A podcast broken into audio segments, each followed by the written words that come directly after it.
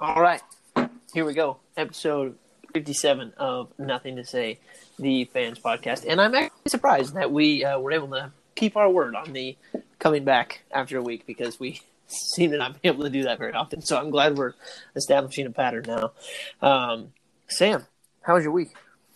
Man, it was awesome. I got I got the uh, opportunity to go up to Eugene, check out my apartment that no one's been living in for the last couple of months. It was nasty. I was about to ask. So give us a rundown. So you went up to Eugene to check on your apartment. Nobody's Yeah. been there for a couple months. Give us a rundown of the condition of the apartment.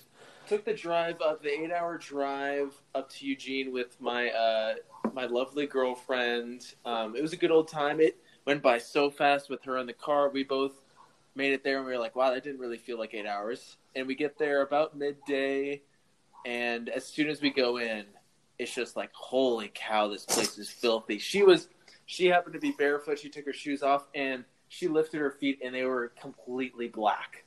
That's disgusting. That's how nasty. That no one's been in there. Like I could, I can't blame it on myself. I didn't make that make it that dirty. No, that's just kind of gross. And all the surfaces, like my desk, my uh, cabinet uh, surface, and then they were just dusty, Dusty. just yeah. littered in dust. And the bathroom was, woo. But the bathroom shouldn't have been in that bad a condition if it was like flushed before you left. I don't know. I don't know what. It's just. I guess it just built up. What built up though? There was nothing there. I don't know. Maybe someone. I, honestly, if a hobo was living in my apartment, I wouldn't be surprised. Wouldn't be surprised. Wouldn't be. Well, I think that sounds like an upgrade from one of the last times you went there, right? Wasn't there like d- didn't you take like a huge break and then you came back and there was a bunch of like food everywhere? I seem to remember that story. Um, when I came back from break, there might have been food left there. I seem to remember there being like food in the sink or whatnot. I remember being grossed out by that story. Oh, I don't remember that entirely. It was very It- vivid. It's all come just molded into together. I think the two most vivid stories that I remember you telling on this show were that one and then the one with your volleyball tournament where your buddy brought a girl back to your apart back to the hotel that you were staying at and they were just going at it with you and your other Oh well, that wasn't that wasn't um that wasn't uh, at my apartment. But No, it wasn't, but I'm just saying about the stories that you've told. I remember that one clearly and then I think I remember the uh, the apartment one very clearly. I was just I was just thinking about that one for some strange reason. Like more more of that night was coming up and then I remembered like waking up and just looking over to my right at a like blood covered bed. that's that's that image just went back in my head and I was like, oh my god, like how I, I was just dumbfounded how that happened. I don't if anyone could if any of our listeners could like let me know how that would happen. Um, because it was just everywhere. Like on the side of the bed, on each like four corners. It was like, what the hell happened? Someone was murdered. well, there is an explanation for that, and it just has to do with um, you know, No, don't even don't even attempt. don't even attempt to explain that. well, Bree's standing right behind me, so I think if I did a bad job at explaining it, I'd our, probably, fa- our fat checker. she's our fact checker. Yeah. um.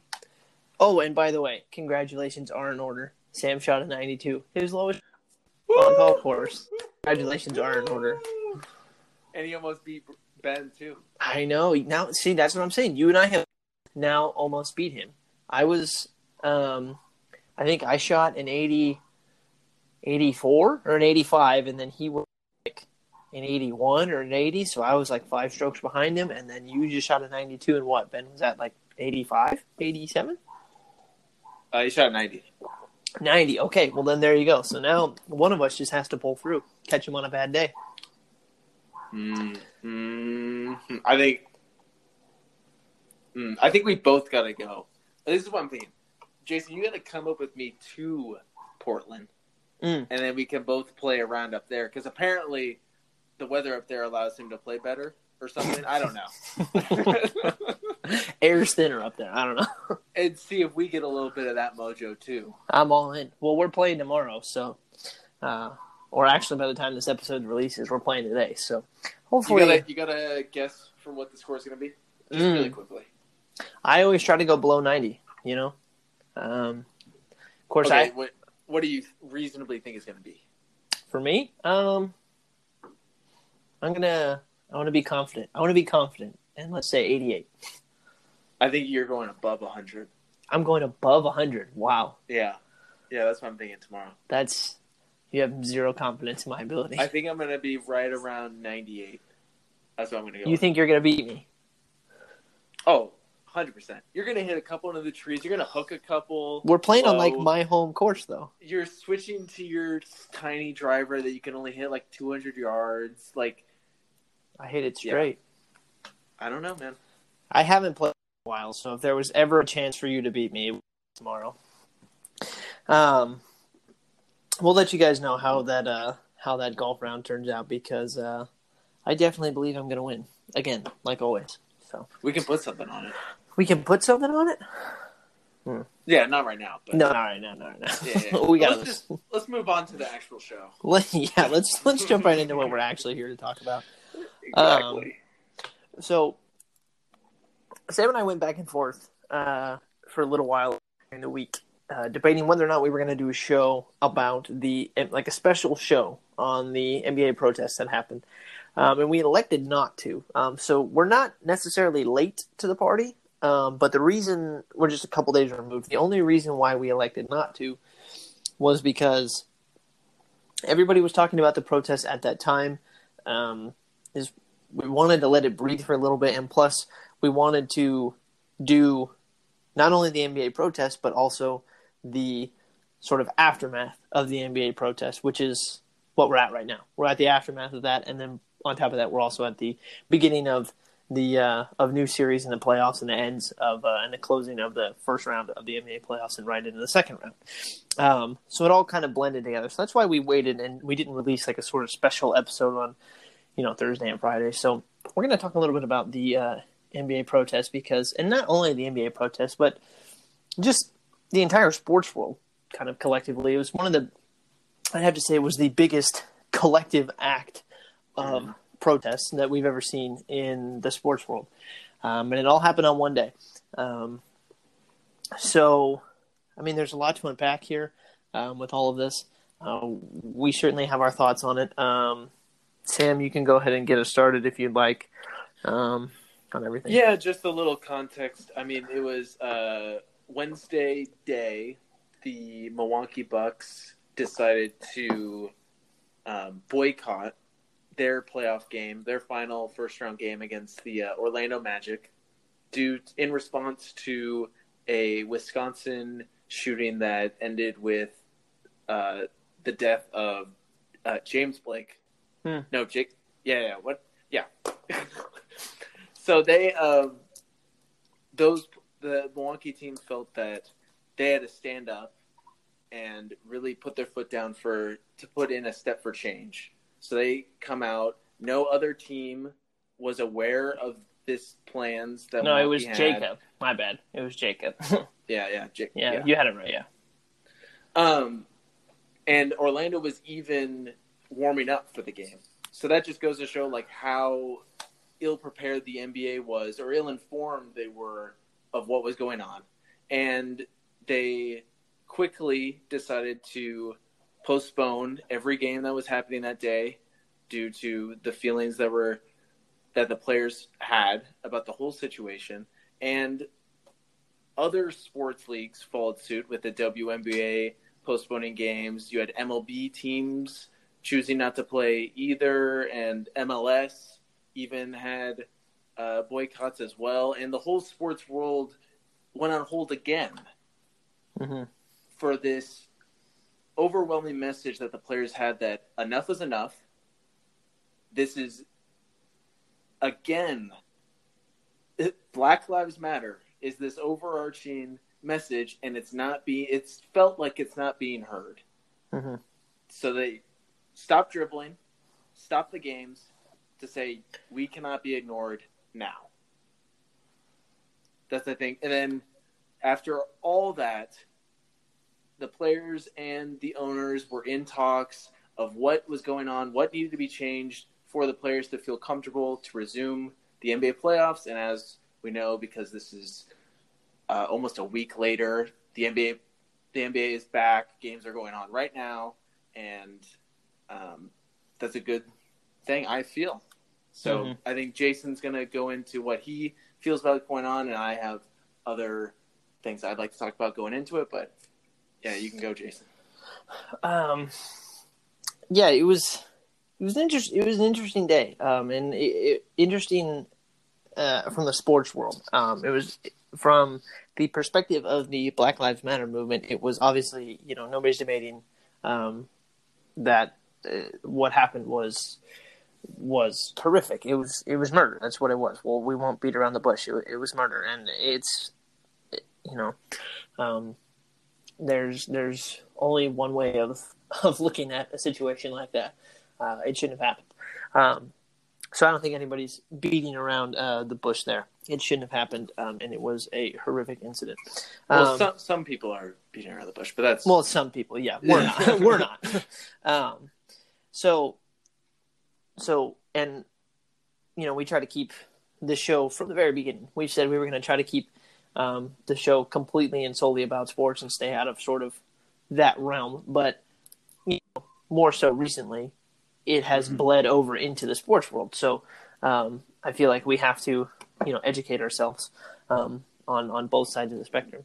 Um, of course, our our niche sort of falls into sports. So specifically talking about the, the sports side of it, yeah. Um, the way that I looked at it was two things. One, great idea to protest. Um, I think mm-hmm. it. I think it was uh, a very a very good response um, to to what had happened, and I, I applaud the players and I applaud the NBA and I applaud the sports world for and going, hey, you know, everybody wake up, kind of thing. Um, so I, I applaud the sports world for doing that. I think where I think where it's sort of so when the when the announcement came back that they were going to resume play, I was curious to see what everybody was going to say in reaction to this to sports being played again. So I went on uh, I went on social media and I looked at um, a couple different accounts and I started reading uh, what people were saying, and a lot of what I saw were people um, bashing on the players for coming back and saying, "Oh well, they couldn't afford to to play without their to they couldn't like afford to not have their paycheck anymore. It's all about money. Um, like the this was all for nothing kind of thing. And from the very beginning, once I heard that they were going to protest, I always felt that in order to really make a significant, I mean, and I don't want to say that what they did wasn't significant because it was extremely significant, but I think they missed an opportunity in the sense that they could have I don't know. It's it's hard to say what they could have, should have, you know. Um, but I think the danger that they always faced was coming back. I said from the very beginning they're going to end up playing, and people are going to look at it funny. People are going to go, "Oh wow, that was for nothing," and that's exactly what happened. And I was afraid um, that the overarching message of the protest was going to get lost by the fact that they were coming back. So it was one of those things where it was like, man, is should the right thing should have just been to say, "Hey, we're just not going to play the rest of the season." I don't know if that would have been the right decision, but I was always I was always worried that with them coming back, people were going to react negatively to that, and people did, and that's a shame because it sort of diminishes the whole protest in the first place, um, in yeah. a, in a sense, which it which is a shame because, like I said, I completely and one hundred percent applaud the NBA and you know the MLB and the MLS for doing that. It was it was I, I loved what they did. Um, it was just a shame that people were bashing on them when they decided to come back. I I think the the the thought that this boycott didn't wasn't substantial in trying to make improvements in social justice moving forward, I think is I don't think that's the correct view because the players are working, the players and coaches were working and meeting with the owners because that was the big thing. Uh, LeBron came out, Kawhi was challenging. There, all these superstars are challenging the owners, these wealthy individuals that hold a lot of power in this country, and challenging them specifically to say, "Hey, we're not going to play unless you guys help us." And with that in mind, and knowing that these groups are in communications this whole time, the fact that the NBA players d- decided to come back, I think, is actually a really good thing because I'm under the assumption that they got assurances from these owners to say, "Hey, we'll do our part. We need you guys to play. We want you guys to play. We hear you, and we we're gonna like make substantial change. We're gonna make influence in these areas that are gonna really help the situation, right?" And I don't know. You can't really determine all those factors, but I think that's the general thing that I hope that happened. I think that the NBA playoffs resuming is a good sign of that. I think I think you're right in that sense that I don't think they would have come back if they wouldn't have got assurance. I was just talking about it from the public persona. I think it was they ran the risk of Mm-hmm. being looked at sideways, um, which was what I was saying from the very beginning. Like the Yeah. protest itself, great job, great job. Yeah. That was that was it was so it was so cool to see everybody coming together for that collective cause. Um, I was always disappointed. I knew I knew it was going to happen. That when they decided to come back, people were going to be angry that they were coming back and saying, "No, you need to you need to keep going because you know yada yada yada whatever people wanted to say about it." But I knew they always ran the risk of that happening, and it was just it was just for me it was disappointing to see because it was a really it was really well orchestrated the entire protest um, and the message that it sent. I thought it was really well done. Well, I don't. I don't think it matters public perception if something actually gets done out of it. I think you take that. I think you take that sacrifice if you're willing to. If you're, t- you can take a step back if you know that you're going to take two steps, three steps forward in the future, right? Right. I think the big thing for me is the fact that they only skipped out on one day, Mhm. and they realistically, uh, yeah, they only skipped out on one day. I think kind of for me, um, sort of silences the message because now we're back to talking about NBA playoffs again, and it feels like the magnifying glass isn't on the issues anymore. Yeah. Do you think that too? a little bit, yeah. because it's like it's just now business as usual, and we almost forget about all the efforts that went in Yeah. to what to that statement. And I know there were talks about converting NBA arenas into um, places to vote, um, hmm which I think that's, uh, that'd be a, that'd be a cool idea. Um, and then they were talking about, I think Chris Paul, because isn't Chris Paul the head of the NBA Players Association? Yeah, he's the president. I think he was talking about trying to get whole teams registered to vote, um, Mhm. or the whole league registered to vote, which collectively I think would be a challenge, but would be neat if they were able to pull that off. Yeah, it'd send a good message to the rest of the country that hey, these are your these are role models to young people, and they're all registered to vote, and Mm. that's the message that wants to get uh, put forth to young people that we all need to register and we all need to show up at the polls. Yeah, exactly.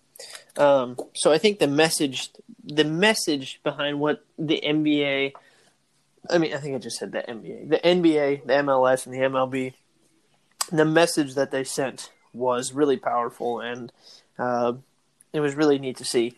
Um, I like I said, I was just worried that they were running the risk of coming back as soon as they did, of sort of being uh, bashed, and they got bashed a little bit. But I, I think at least on the initial announcement of them coming back. Um, so I was just I was worried it was going to be really drastic, but it wasn't as drastic as I thought it was going to be. But it certain there was certainly an outcry that I saw. So Yeah, Uh, and that's just that's just unfortunate. Unfortunate of, I think, a little cynical view. If you think that these guys are just out there getting a paycheck, like they don't they don't have to do this. Bless you, by the way. Thank you. they don't have to be out there in this bubble, away from their families. It's actually cool that I think this is the first week that their families can be there. I Their think loved so. ones, Yeah. and uh, yeah, which is really cool. But like these players are sacrificing a lot to be here. Then there was the talks before the bubble even started that they might not come because of the the social factors that are going Yeah. on and the fact that the players wanted to have that voice. Yeah. Um, I another side of it. I mean, I just said that the fact that NBA games are kind of hurting the message, but it also, on the flip side, it gives these players a platform. We saw Jamal Murray put up a monster game last night in primetime television with many eyes on him. And the post game, he can't even come to words of what he's feeling. Yeah. About all of these things, and that was the uh, TNT crew. They've gone back to it. They've shown it many times. They've um, really glorified that image, and I think that's it's just a stand-up job that what the NBA is doing about this whole thing. They've really held up their end of the bargain of saying, "Hey, we're going to give these players leeway, and we're going to make the messages they want important." Yeah, and it'll be interesting to see what the NFL does because this this movement's not going away anytime soon. So, which it shouldn't. Um, but uh, like the movement is here to stay, and I'm I'm glad it is. It should be here. It's important. Um, and uh, it'll be really interesting to see what the NFL does because the NBA has done a great job so far. Um, Oh, what would what do you think the NFL's response would be if a team decided to boycott? I don't It'd know. be drastically different. I think so. They're two completely different leagues and how they're think- run. I don't think they would have postponed it, any other games that day. Like the NBA right away was like, "Hey, we're not we're not having NBA games on." That would send the wrong image. But I think the NFL Well, I, I don't know if think- they would well, I think they- necessarily care. The NBA has the benefit right now of being able to do that because there aren't a drastic number of teams playing right now. If it was a normal Sunday for the NFL, Mhm. that's a lot of teams that they'd have to that they'd have to account for. The NBA right now doesn't have a huge number of teams to account for at the moment. Right. Um, so I don't know. I don't know, but it was a it was definitely a historic day in the world of sports, for sure. Yeah, this um, this year is just getting weirder and weirder. Yeah, I know, and uh, it it'll be interesting to see where this goes. Hopefully, hopefully things uh, take a turn for the better uh, uh, moving forward.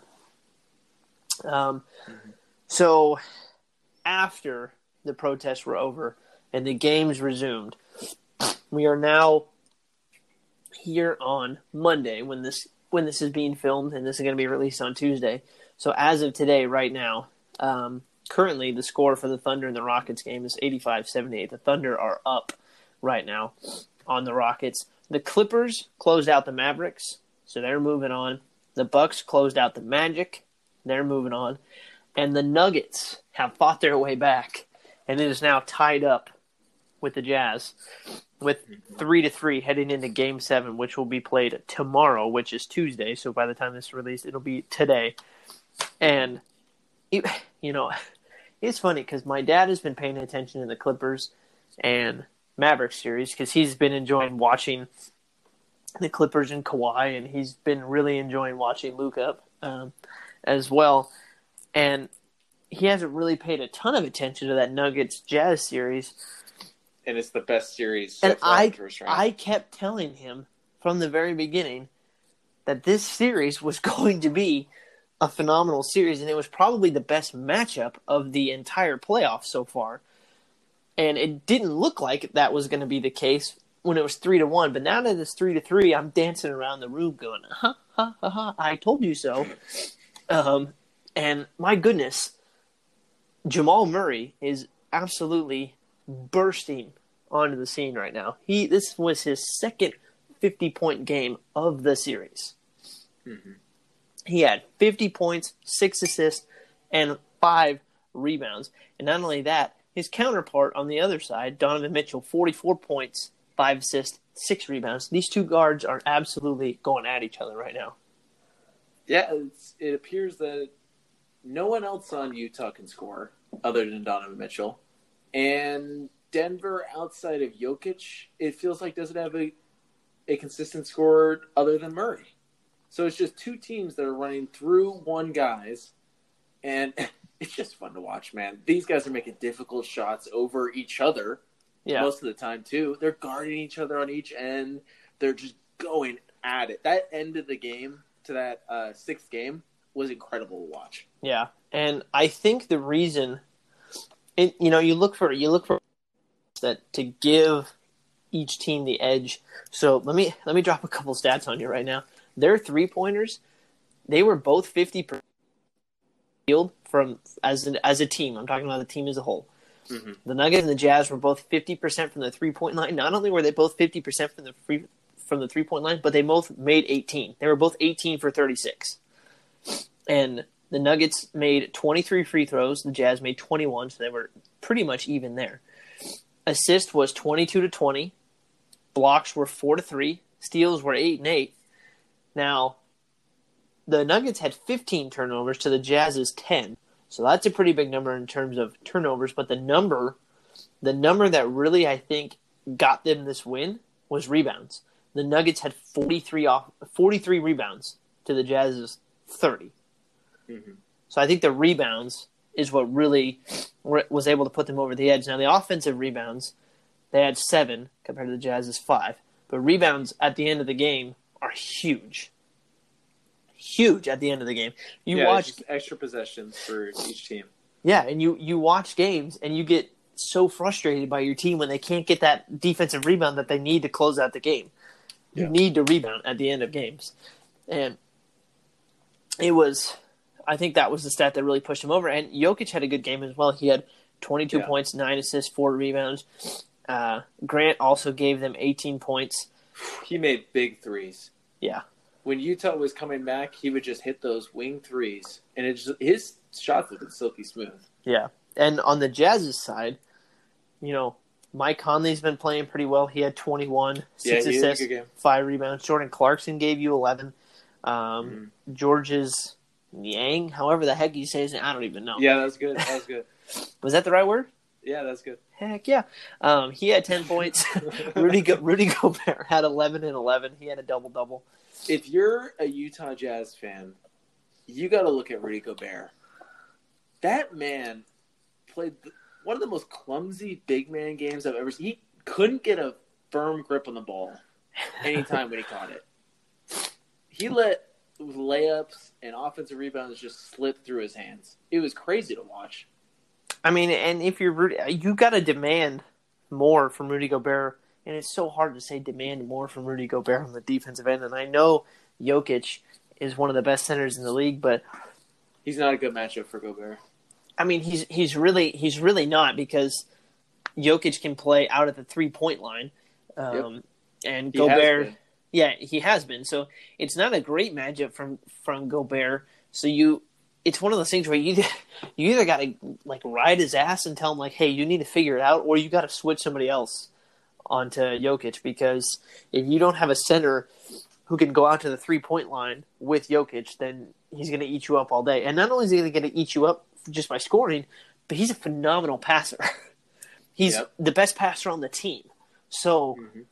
you sit there and I think I think from a defensive standpoint, the smart thing to do is to put somebody who, granted, might be a little bit smaller than Jokic, but you want to go get go up and get in his face, and I think you'll live with him beating you as opposed to beating you one way, which is just by scoring, as opposed to beating you two different ways, which is scoring and finding other people.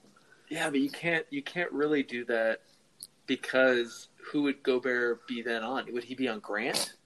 And that's a mismatch on the outside. Maybe you put him on Paul Millsap.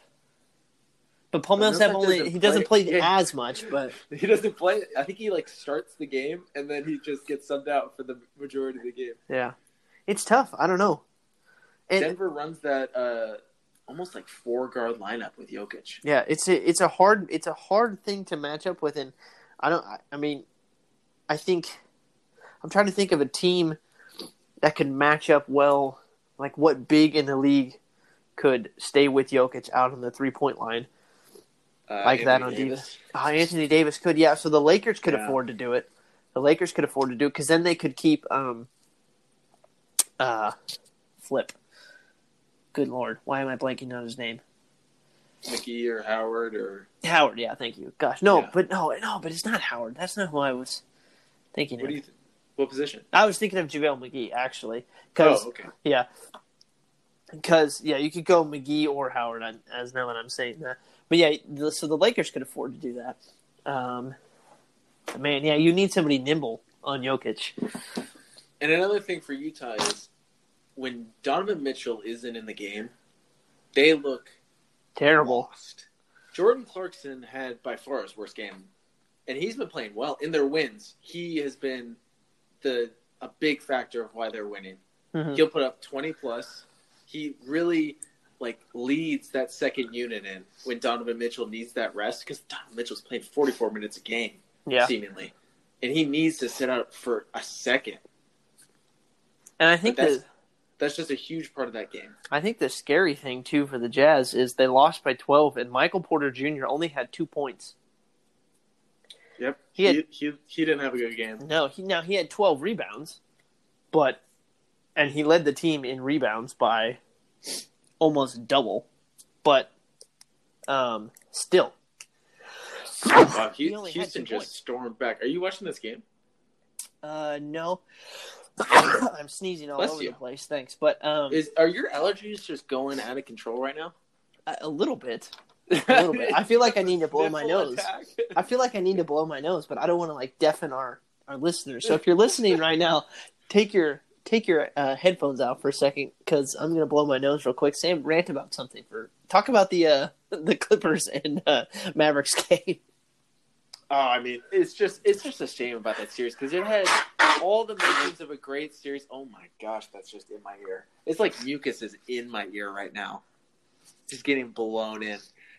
That's that series had the making of what we see for Denver and Utah, but the fact that Kristaps Porzingis had to get injured just ruins the whole vibe of that series. Yeah, And then they and then the Clippers can just send man after man at Luka, and you knew he was going to tire out. I mean, the man was carrying that Dallas team, and the Clippers. I still don't think they're playing at full strength. I don't think they're playing at the best that we can conceivably think of them. Kawhi Leonard is playing very, very, very well. did you watch? Did you watch the last like six minutes of that game, No, I didn't. dude? He didn't miss a shot.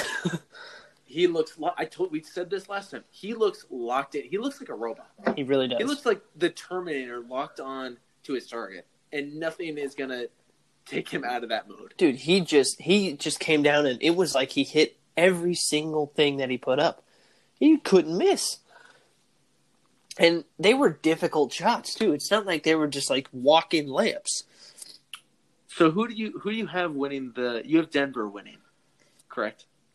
from the beginning yeah that's who i was pulling for So say say Denver wins. I guess Jerami Grant would be guarding Kawhi. I don't know if you put a guard on Kawhi. Oh, That's a tough matchup for Denver. I don't know. Nothing. No one's. Co- I mean, Michael Porter Jr. If you really want to put a rookie on the last year's Finals MVP, if you want to see that, I just I don't think the Clippers present a really poor matchup for Denver because Paul George is a mismatch for against them, and Kawhi doesn't really come off as some guy that they can stop. No and i think you're right. I agree with you in the sense that the clippers are definitely not playing at full strength and that is a delect a delect huh we're making up words as we go. Delect Hey, you're killing it, man. i really am. Uh, with the sniffles and the making up english words this is a it's- good good show by you. dude it, it, i'm i'm really pulling in the five star ratings at the moment. I it is it is struggle down over here right now. Struggle down USA, baby. absolutely. Um but i agree with you in the sense that they're definitely not playing at full strength and that is directly there's a real word Nailed it. You nailed it. uh linked to paul george because he's not Yeah. playing at full strength he had a good. What was it? Game five. and he had a pretty He's- good game five yeah He silenced the haters a little bit. I think he was. He was definitely more efficient than what he was putting out. now granted he came back on game six he had 15 points nine rebounds and seven assists so overall he contributed in how other many ways. Oh, da, da, da. Let's see. Let's see.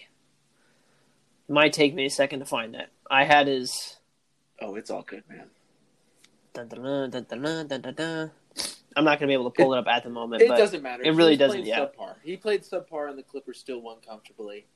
It it just doesn't look like they're they're that team that we thought they were.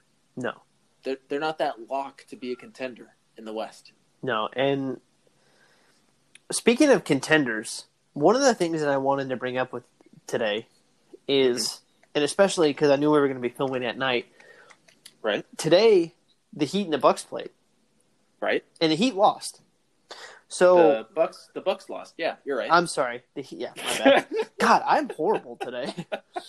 I'm horrible today. no, dude, it's all good. It's all good. the uh, the Bucks lost, and the Heat won. So the question that I wanted to present is: We've looked, we've looked at the Western Conference from the very beginning as the stronger conference, with Mhm. especially with the Lakers and the Clippers. Yeah. And even let's say hypothetically they didn't make it there, you still have the Rockets, you still have the Nuggets, and I mean hell, even the Mavericks, as they proved.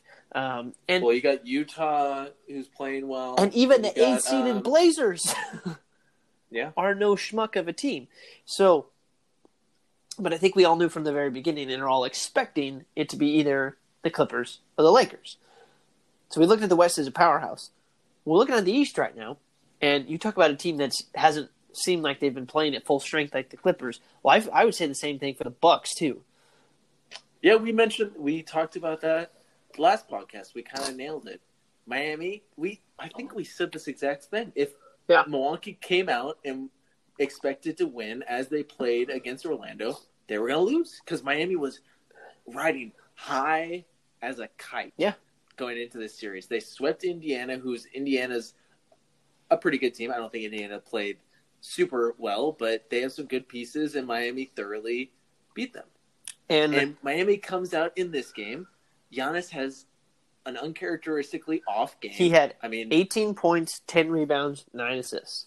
Yeah. Not as effective as he usually is. I mean, he's probably going to be league MVP this year, so an off game for sure for him. Yeah.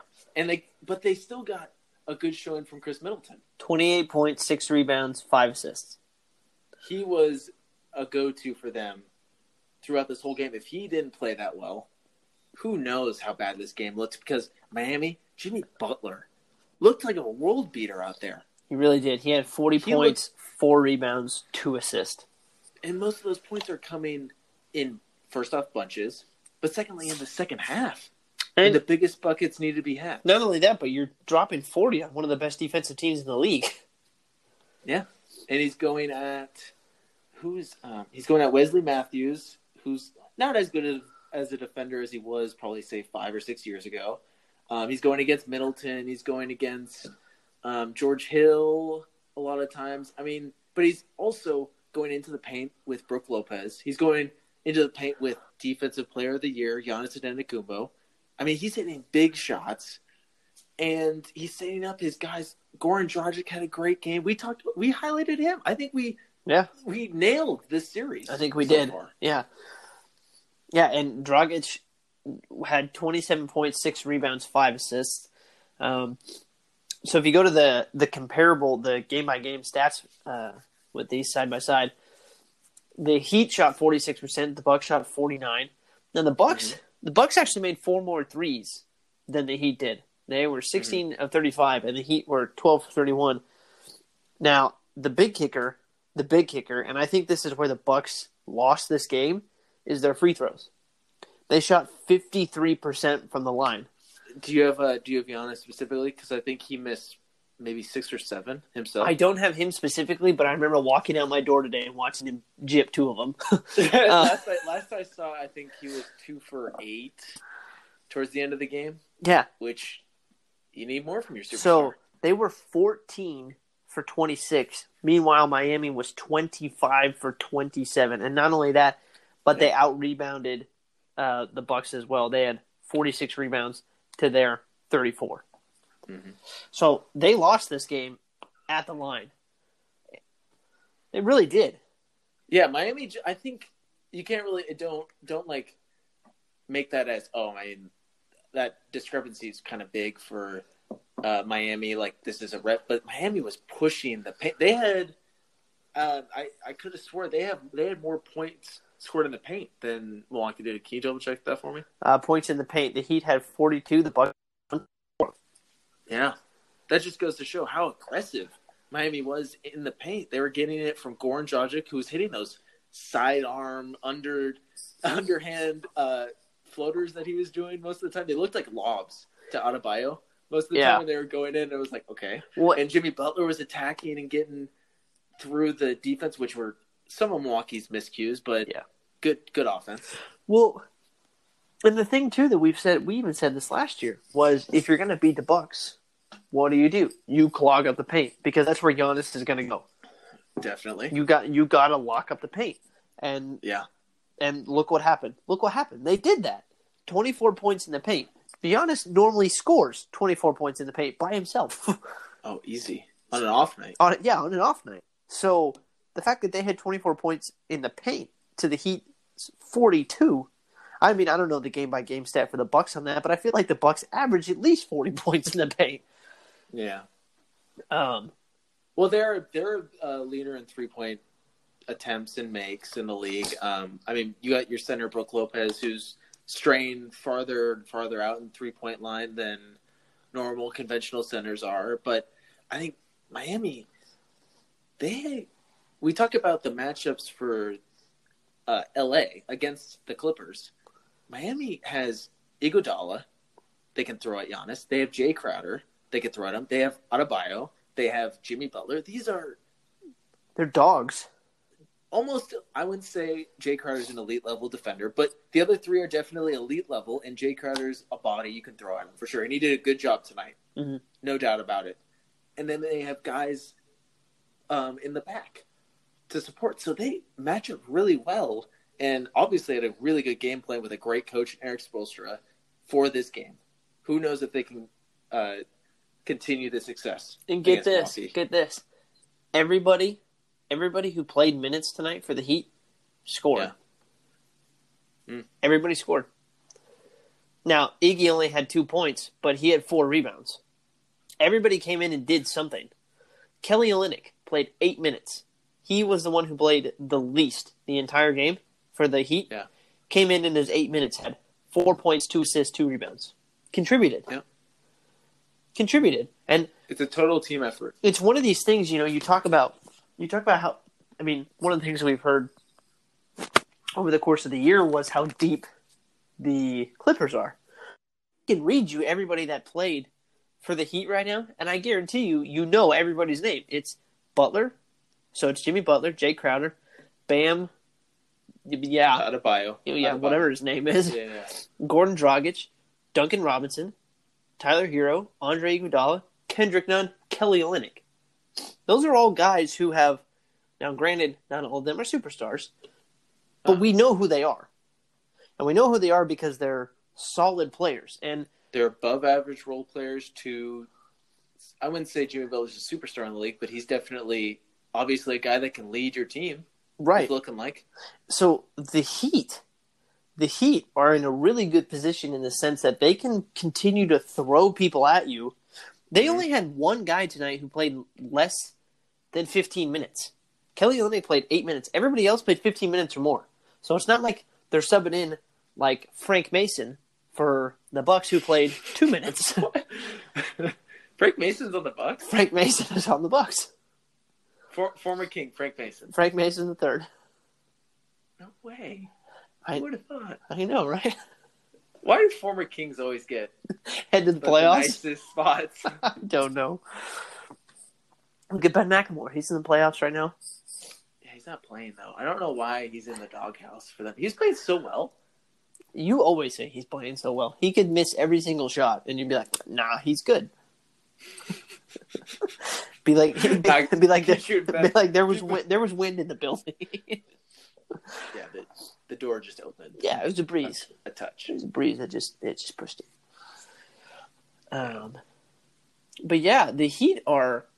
So let me ask you something. Would you, I, would you rather see the Bucks in the Eastern Conference Finals, or would you rather see a Celtics Heat matchup? Um. Because I honestly think I'd rather see Celtics oh, Heat. Russ just airballed a jumper. Um. he just airballed a free throw line jumper. Um. I gotta say Bucks. Really? Because I have no stakes in this whatsoever. I I would think that Milwaukee's going to give you better basketball moving forward, right? It's going to give you a better matchup in the uh, conference finals, and it's going to give you a better matchup in the finals. That's that's my thought process there. If they wake up, which I think this win, I think Giannis is going to come out on fire. He's probably going for forty plus next game. I agree. I think Giannis is going to punch everybody in the face on 30. Wednesday. Thirty plus triple double for Giannis next game. I wouldn't be surprised at all. We called the Clippers thing, and we called this game. We might as well just keep rolling. Oh, they keep reviewing this uh, airball. That's so sad. Man.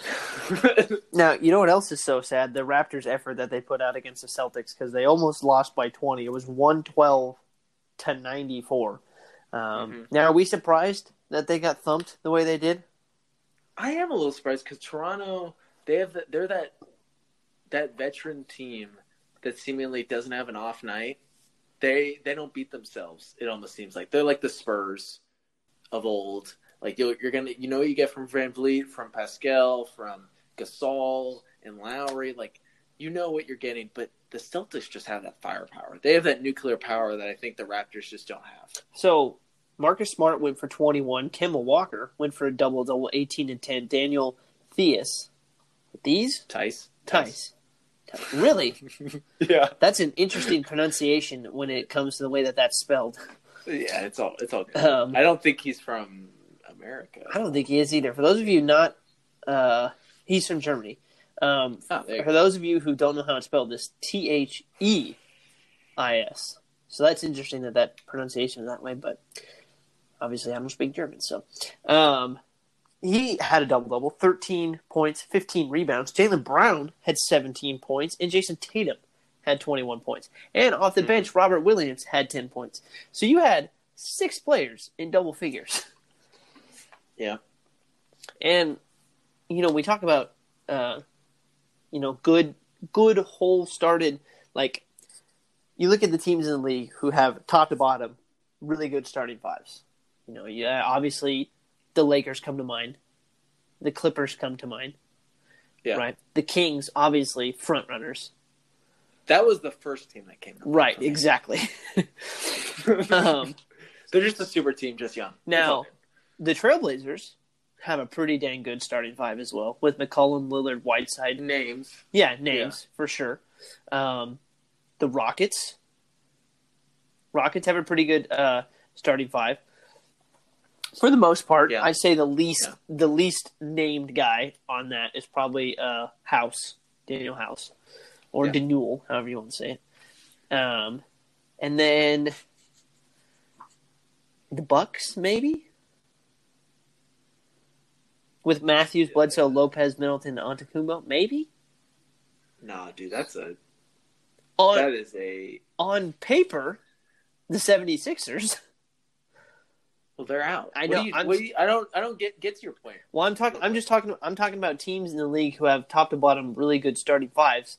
I'm not talking about who's in the playoffs right now, but the Celtics have a very good starting five. A very good starting five. Now they don't have like a superstar, but what they have are really do. good.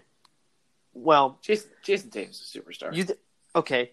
The only reason why I didn't say superstar is because you didn't say Jimmy Butler was a superstar. So if you're going to say Jason Taylor's a superstar, I feel like you have to say Jimmy Butler's a superstar as well. okay, Jimmy, Jimmy Butler can be a superstar. No, How many how many superstars are you are you allowing in per league? We gotta really like we gotta make a tier list. Well, I was about to say do. that. That's the theme for our show. for each for each league because I think you know what I'm just I was just susceptible to it, but I think superstar gets thrown around a little too much. You know, I think it does too. that's a Jayson Tatum's a bad man. How's that? He really is. He really is. Um, he had 21 And I'm- I'm points, nine rebounds, and two assists. I'm just gonna correct. I'm just gonna save Jason a little bit for our Laker fans. The Lakers have a really good starting five too, That- and the Clippers. That was the, the you know what? those were the first two teams that I mentioned. So thanks for listening. You know what? The, the Lakers have a really good starting five. We didn't forget about them. That was the They're not as good as the Kings. that was the first but- team I said. So it was like 20 minutes ago. I don't even remember the first two, couple teams they said. well, you weren't helping me out. Oh my god, it's 100 to 100 with 43 seconds left. Oh my goodness. Yeah, and they're they're reviewing this uh, foul. That's crazy. They might overturn it. That's crazy. So give me some predictions for this uh for the rest of these playoffs right now. Um Um, I think Celtics win a close one against Toronto. what? So you're saying like 4-2? Um, I was just talking about game two. Um, Oh, I was talking about the series. Game two. I think they win in six. I think the Celtics win in six. I think that's comfortable. Um, I think Milwaukee definitely. I think they still win against Miami. Maybe it's. I just really because everything had to go right for Miami hmm in this game. I feel like, and when that happens, it makes me lean towards the other team has a stronger chance. Like Dallas, Dallas needed everything to go right for them to beat the Clippers, right? And Utah, Utah needs You. everything to go right. So I would more lean towards the other team. So I'm going to go Milwaukee in six. Milwaukee in 6. Yeah. I could see that. I want man and just the fan in me wants it to go to 7, you know? I think Russell Westbrook just turned the ball over. We're giving you live commentary Did he? the day Or did he get before. fouled? I'm not sure. I'm not watching the game. This is breaking. This is breaking news. Breaking- Oh, we're he literally- just threw it out of bounds. We're literally the only show on the planet covering it real time right now. Westbrook, he just threw it straight out of bounds. Oh, Houston. They shot themselves in the foot. We're going to game seven. I'm folks. all in for game seven. Oh, my God. Russell Westbrook just shoved Danilo Gallinari. Yo, we're gonna have game seven from the Jazz and the Nuggets, and potentially what it looks like game seven from the Thunder and the Rockets. Russell Westbrook just got all his frustration out on this foul. He, like, that was damn near a football, like, shove. So, you know, when a, a running back runs out of the backfield and he meets a linebacker within, like, three yards, he's running, like, a little, uh, like a, a, a wheel route, you Yeah. know? The, and the linebacker just checks him, Yeah, you know? That's what Russell Westbrook just did to Gallinari. just absolutely threw him off his feet. So I got a question for you. Yeah, yeah, yeah. Tell me. So what? I oh, actually I got two better series. Okay, what do you think is going to be the better series on both sides? Okay, so we got the Rockets and the Lakers, or the Thunder and the Lakers. I think the easiest, the easy one to say would be the Rockets and the Lakers, probably, right? Yeah, I think that's more interesting. That presents so many interesting matchups. Okay, 'Cause so you got the a team that likes to go two bigs versus a team that likes to go no bigs, right, and who wins? who's going to came? Mhm. I well, hmm. I feel like at that point, I feel like the Lakers are just so good that they're that they're just gonna be like, all right, well, beat us, I dare you, do whatever. No, what's the what's the other series? the other series, se- right? So uh, which which Thunder matchup? Yeah, which no no no which matchup do you think would be more interesting to watch? The Clippers and the Nuggets, or the Clippers and the Jazz? Oh, um, interesting to watch. I feel like Denver versus Clippers. I feel like we've like that's to me the most. Um, we've seen that the most amount of times. That's the most like conventional version of an NBA playoffs. You got two really good teams in the uh, playoff in the regular season. They meet up in the playoffs. They're both stacked.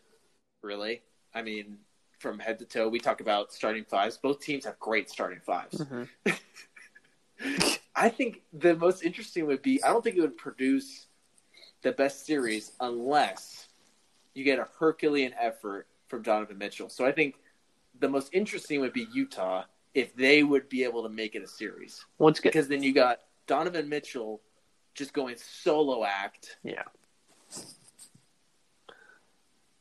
Was that a foul? Oh no, final. OKC just won. All right, so there you go. Um, There you go, everybody. We're gonna have a game seven. Game seven in Houston. Guys, you better travel. I think that the fact that it'd just be interesting to watch Donovan Mitchell work against two of the best perimeter defenders in NBA history. Right? That would just be mind blowing to watch. But then you also have Jamal Murray right now. You do, but again, Denver gives. I think just for me and my own viewing pleasure to watch. It, I think it's harder for Donovan Mitchell to do what he's doing than Jamal Murray is, because of what's around them. Uh, that's true. Now you also get Jokic versus Davis, which You- may not may not be the may not be the most interesting matchup for everybody, but I would Wait, love wait, to see that. what? Davis? Jokic versus Montrezl Harrell. I was looking at the the wrong bracket. Yeah, and well, Hey, well, okay. I still feel like that would serve as a pretty interesting matchup in the sense that Montrezl Harrell is like, like that dude ain't afraid of anybody. yeah, he hasn't played super super well coming back. He's still a little rusty. No, but you don't need to be Um, you don't need to be playing super well on offense to give you to give him some effort on defense. mhm. Um, and then with the Clippers, ah, like Zubats, but He'd get torched by Jokic. I think he would get absolutely obliterated. Yeah. Um, who are the big? Oh, okay, I'm looking at their roster right now, and I'm trying to think of what big, what big is going to be able to get in front of Jokic. And Montrezl you, Harrell, you put Harrell. You put Harrell in front of him. You let uh, Morris play.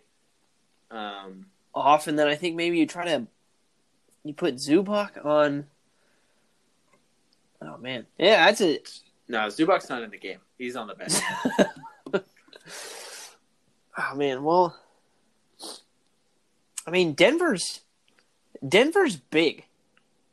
Denver's really big. You look at um Grant, his wings Mhm. his wingspan is seven three, and he's six eight, and he's their forward. Yep. They're They got Porter Jr. Right. They're a big team. Um, and the Clippers are kind of big as well. They are, for sure. So, I don't know. I don't know. I think Clippers, whichever team gets out, I think the Clippers match up against both teams because what are you going to do? You put Paul George or Kawhi Leonard or Patrick Beverley if he ends up coming back. You put him on Jamal Murray. Yeah. And the rest after that really leads it. That that is a nice checkmate move for LA that they can do, and the same goes for Donovan Mitchell. Yeah. Yeah, I think either way it'll serve as there's there's storylines for both series if they end up happening, um, or for either series, I should say. Uh, so, I mean, I'm just it's just so nice to have basketball back. it's like Candyland. Um, It's- we can just sit here and talk about it for hours. I know, seriously. Um, and there is one last thing that we do need to talk about um, because we are a sports and entertainment podcast, and because Whoa, wait, wait. You- hold on one second. okay, U.S. Open tennis is back. okay, Mr. Jason Russell. I know our closet uh, tennis supporting show. We might be the biggest tennis supporters in mainstream media ever. Potentially, At least, at least to the general audience. I say I say closet in the sense that nobody knows unless you've listened to this show, but we are we we love us some tennis. So big headlines coming in. First off, the fact that the U.S. Open is happening, great. In the same venue in New York. Didn't think that was going to happen uh, early in March because New York looked like a deathbed of cesspool of coronavirus. Yeah. you have some good, good uh, headlining players. You got Serena Williams headlining for the women's side. He- heavy, heavy favorite. Always when Serena's in, she's a favorite for sure. And you got Novak Djokovic, the world number one, going to be headlining the men's side. Who cleaned up his first round? 6 1, 6 4, 6 1. Yeah, yeah. I guess he, he was having a little trouble in the second set. I That was watching second that one, one. yeah. Um, but it's I think the thing about this U.S. Open is who's not there, Right.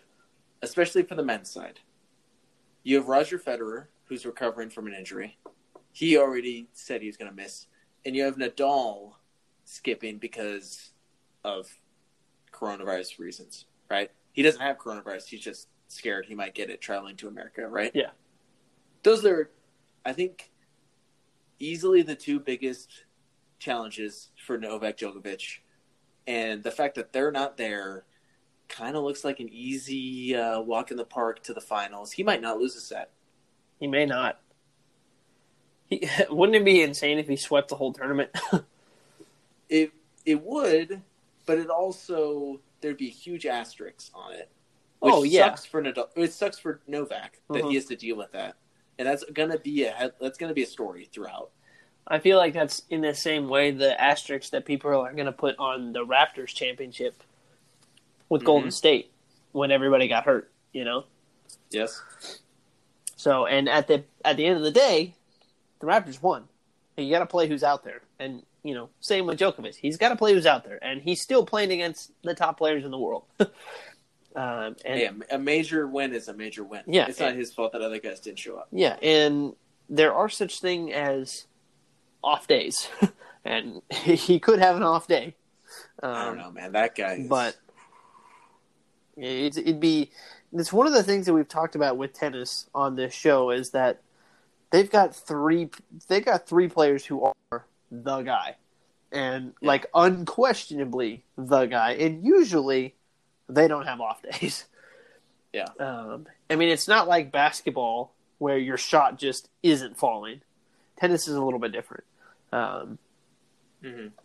but- so, you know, so so that's that's happening. We'll keep you guys posted. Don't worry about that. mhm. If you guys don't like getting U.S. Open uh, updates, sorry. you, you go somewhere else. Also, the BMW Championship just happened. Did you tune in a little bit? For I that? watched a little bit of it, um, and I, What? I saw First that off- DJ was winning again. Yes, we'll talk about that. First off, the course extremely hard. We've been seeing in the twenties for winners usually as at the start of this restart in the PGA season. I think there was only what four guys under par in the whole tournament. Yeah, so I'm looking at it right now, and it looks like Jon Rahm, Dustin Johnson, um, Hideki Mat- Matsuyama uh, and then and Joaquin, uh, Joaquin ne- yeah. Niemann. and then Tony Finau. Oh, did he get under? He was one under, and then you got two other guys who were even, but everybody else. everybody, Bless you. thank you. Everybody else was above par. Yeah, and the the winner, as Jason alluded to, or well, the guy that was leading for most of the final day, the guy that's been on fire after this restart, Yeah, Dustin Johnson. Can we even be surprised that he's in there? No. but He got but something miraculous happened. Jon Rahm went out. We just talked about how hard that course was, and he shot a six under sixty four in the final round, and made it to a playoff hole with Dustin Johnson because they were tied at four under at the end of eighteen, and he makes a sixty six foot putt to win it. boom, Ridiculous. nine point five million purse. he won around two two mil. Yep. For sinking a putt That's insane. and doing some other stuff, but And yeah, a few other things. Just a couple. But you Just know, crazy. it's okay. You know, we'll we'll go out there tomorrow. We'll we'll shoot seven under. That's what I'm really expecting. I'm gonna watch um, highlights all tonight just to get in the flow, just get in the mindset. You know, golf's half half of golf. Everyone says is visualizing the shot, so I'm just gonna visualize like just darts on the pin Absolutely. Just and 150 yards out, lands right next to the pin, doesn't even move, just boom. And then I'll swing and my ball will be topped and roll two yards in front of me. Seen it happen. Experienced it firsthand. we've we've all had those days. We've all Okay, had so I those think- days. We definitely, uh, I think we covered all the sports I wanted to talk about. Oh, and the Giants are balling out too. Huzzah! I, uh, um, yeah, and I think we'd be remiss not to not to mention uh, what happened also over the weekend, um, especially since we are a sports and entertainment podcast, kind of. um, Part time. part time. um, yeah, the the I don't even know what the right way to introduce this is without sounding like I don't know. Uh, I guess you're just going for it. I guess I'm just gonna go for it. Um, yeah, Chadwick uh, Chadwick Boseman uh, passed away um, over the weekend. Um, he had a four year battle with cancer that he kept to himself um, for the longest time, and just he lost his fight with it over the weekend. And it was one of those things where because he kept it secret, when he did pass away and news finally broke that he had passed away, it was one of those things where it was like, what? yeah. Like you just kind of you. I, I remember just reading it, going like, "There, like no, no, Where did where did I read it? like no way." Um, I can't remember. I think I was on the couch with Jenna, and got the. Um, I think I saw it on like the Snapchat stories that they they gave you like updates on Snapchat and stuff, like news Yeah. and stuff. And I saw it and I was like, okay, well, that's got to be fake. Like he's not. It's the same. The same steps I went through for the Kobe. the Kobe thing, yeah, went through for Chadwick. It was just like, wait, like, how? That's not possible. He's way too young from cancer. I didn't even know he had cancer. I didn't even know he was battling cancer. It just seemed unbel- like not believable at all. In yeah, the worst possible way.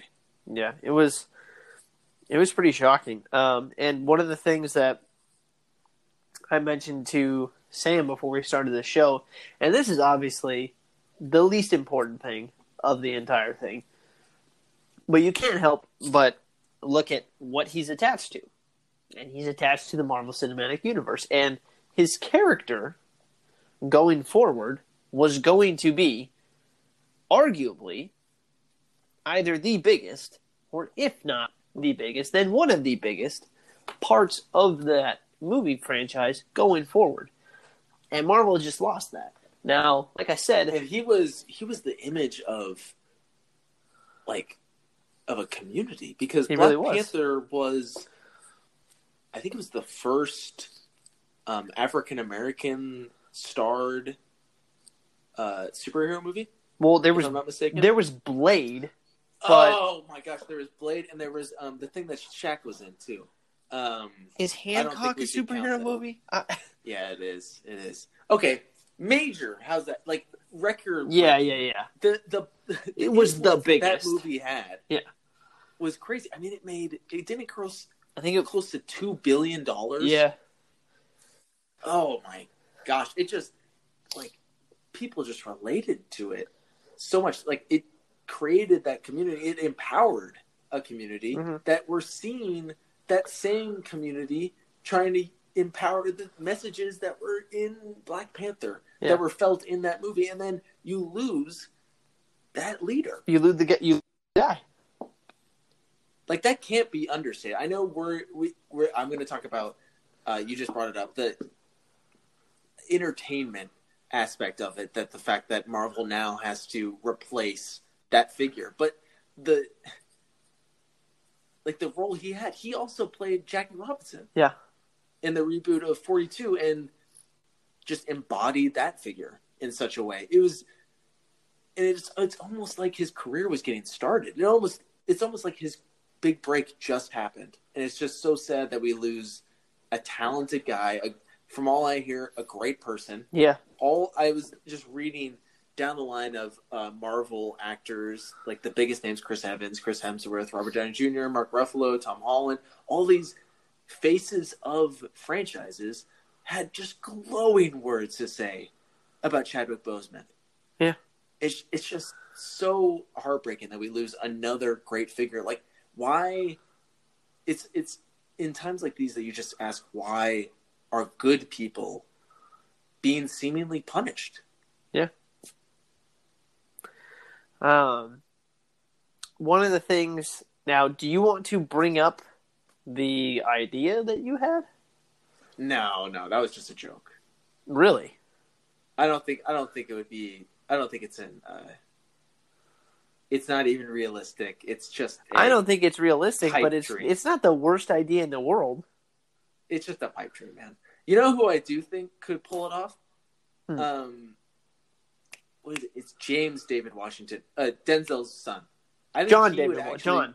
John. Dang it! Yeah. the J names. he would actually be a good fit. He could probably do it. He's got the look. I don't know if he's got the aura about him or anything. I've never met him as a person. Um, just seen him on a screen, but he's got the look to him. I, to Jason earlier, uh, joked and said that it's it's too bad that Michael B. Jordan already played in a Black Panther movie because he would also be perfect to play Black Panther. Yeah. And if they somehow worked it to where he could just step in and they don't have to explain what's going on, it might actually work. That's what I said because Michael B. Jordan's just a talented actor, and we saw it in Black Panther. He was great as Killmonger. We saw it in Creed. I mean, the dude is very talented. I don't. I don't think that's the worst idea either. Truthfully, um, The I dude's got the physique. He's got the stunts already. We already saw. I mean, it would it would work. I I think it could work, and I think it'd be one of those things where I think maybe for like a half a movie, everybody would go, "Well, this is kind of weird because he was just Killmonger," but then after that, it'd be like, "No, okay, we're good." I mean, we're in a world where three guys have played Spider Man. Well, and not We're only be not only that, be in but a world where uh, two different guys are playing Batman. three different guys because Michael Keaton is coming back. True. So it's Very like, true. if why don't you just kind of slide Michael B. Jordan right up into that role? Like I, I could get behind that. As like pitch it as an homage to Chadwick as well, because they were good friends. Yeah. So I can get behind that. I can get behind that. Um. So yeah, this uh this podcast we covered protests and playoffs. protests and playoffs. I, that's that's a good title. Just mark it right now. Just write it down. That's exactly why I said it. Truthfully. Dude, that's, that's awesome. Um, but uh, I, I this I uh, I think I think going forward with with the, the movie franchise, I think they have to kill the character. They, and it's it sucks because it was in production, wasn't it? Black Panther two. Yeah. Uh, I, I mean, was- I understand. I understand what you're saying in replacing the character, and I would be all for replacing him with Michael B. Jordan. But at the same time, I I feel like it's almost. I feel like it's too soon. No, it definitely is. No, for sure. If you're, it's like the Wolverine Marvel- thing. What What about the Wolverine? Well, like, like Hugh Jackman was was Wolverine, and you Right. can't just throw somebody in a year removed to play a new Wolverine. And I think Mhm. it's the same thing with Black Panther. Like, you can't just throw somebody in immediately. I actually think you could get away with it with Michael B. Jordan, but I think he's the only person you could get away with it. Only because he was in a Black Panther movie, you saw him in a suit, and I think you just switch the suit and just say he's T'Challa now. I think you could actually work that. But anybody else, I don't think you can just throw him in right away. So I think you have Yeah, to this- kill the character.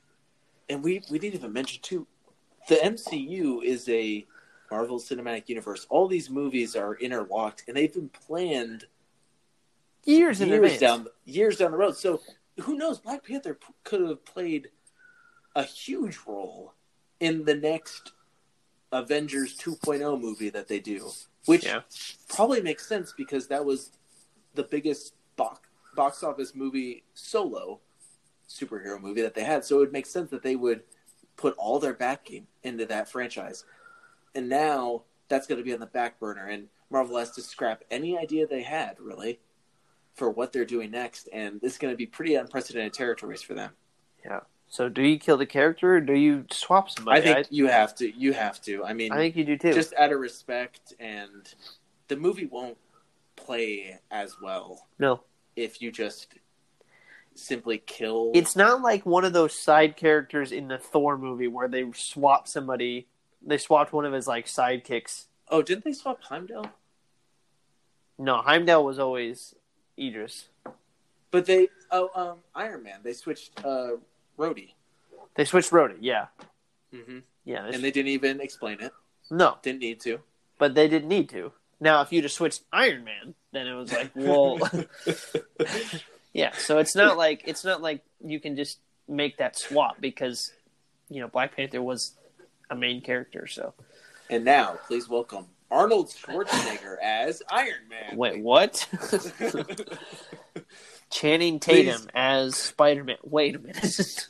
please, please, Papa, I need you need to help me. I- I am a I am a scientist.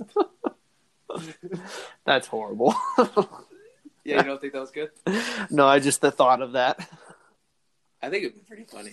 It reminds it gives me like a lot of um, Mr. Freeze vibe. Mr. Freeze. that he that he played as. Oh my god. Oh my god. Well, we'll see what uh we'll see what happens because it's certainly that- going to be a delicate situation. Yeah, that again is the least The least important of the whole biggest. Yeah, it's just for the purposes of our show to fill up a podcast. Yeah. So, well, um, that pretty much wraps it up for us today. Um, as always, thank you guys so much for listening. We truly appreciate uh everybody's support who decides to listen to us for an hour because, like we always say, if you listen to us, if you made it this far on the show, then I don't know what you've been doing with your day. So. You you a real one. I know, seriously, like pat on back. Um, so thank you guys so much for uh, listening. We will be back next Monday, um, and We promise. we promise. We can say it. we, promise. We're pro- we promise. We're we're back to our schedule now. Um, so again, thank you guys so much for listening. We will see you all next week. Have a phenomenal week, and uh, go Kings. Thanks everyone.